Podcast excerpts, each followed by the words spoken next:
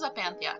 Meu nome é Anne, eu sou o arauto que ajuda a contar essa história, e eu vim aqui hoje contar um pouquinho mais sobre como funciona o nosso R P G antes da história começar. Pantheon é um R P G homebrewed focado em storytelling. Mas o que isso quer dizer? Isso quer dizer que o nosso sistema, ele não segue um grande livro com várias regras e matemática e classes.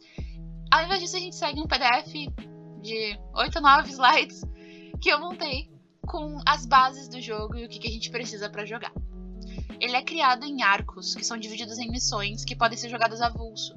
Então a ideia é que os nossos jogadores possam jogar quando eles estiverem afim, ou quando eles têm tempo. Uh, não precisa ficar obrigado a continuar jogando por muito tempo, até quando não tá mais afim. Justamente porque cada missão acontece com gente que tá no acampamento. Então, enquanto os meus semideuses estiverem pelo acampamento, quem estiver por ali realiza as missões. Então vocês vão notar que alguns personagens aparecem e depois somem e aparecem de novo depois. Isso é normal e é pra ser assim. A premissa do jogo é que todos os deuses estão olhando sempre.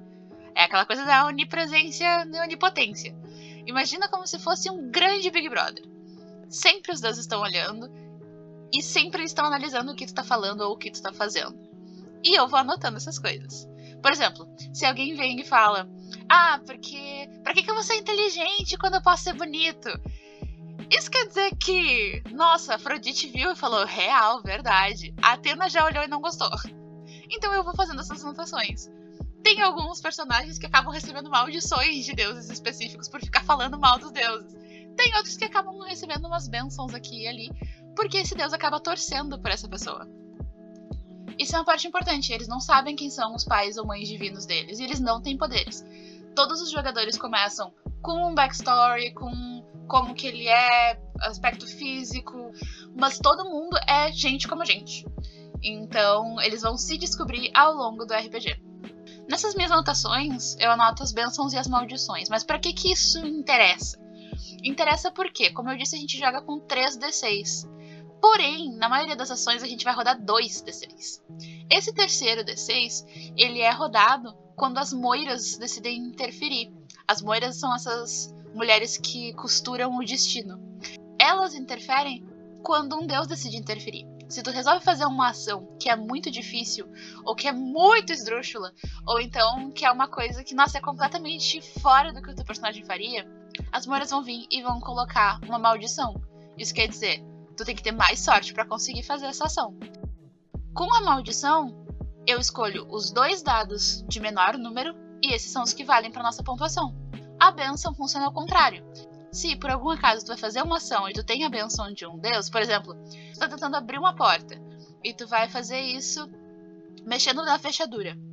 Se tu tiver a benção de Hefesto, por exemplo, que é um ferreiro, sabe lidar com máquinas, tu vai rodar esses três dados e eu vou escolher os dois dados de número maior. Isso deixa o jogo mais dinâmico, porque tu nunca sabe se tu vai conseguir ou não fazer aquela ação e ao mesmo tempo deixa os jogadores mais conectados com essa, com essa parte realista. Então eu não vou tentar pular de um precipício e sobreviver. Por quê? Porque isso é uma coisa extremamente difícil de acontecer. Então, acaba trazendo eles um pouco mais pra realidade e deixa a história bem mais interessante. No meio da história, eu escolho quem são os pais e as mães divinas desses personagens. Como que eu faço isso? Eu faço isso julgando pela personalidade, pelo jeito que eles interpretam os personagens, pelo backstory deles, mas eles não podem escolher. Então, eles podem ser de qualquer panteão, porque na realidade todos os deuses estão assistindo o tempo todo. Quando a gente começou a primeira temporada, a gente começou focando nos deuses gregos, porque não é Percy Jackson. Porém agora a gente já está trabalhando com deuses nórdicos, com mitologia celta, e a ideia é incrementar isso cada vez mais. Nós começamos a jogar em janeiro. Então desde lá já aconteceram algumas missões.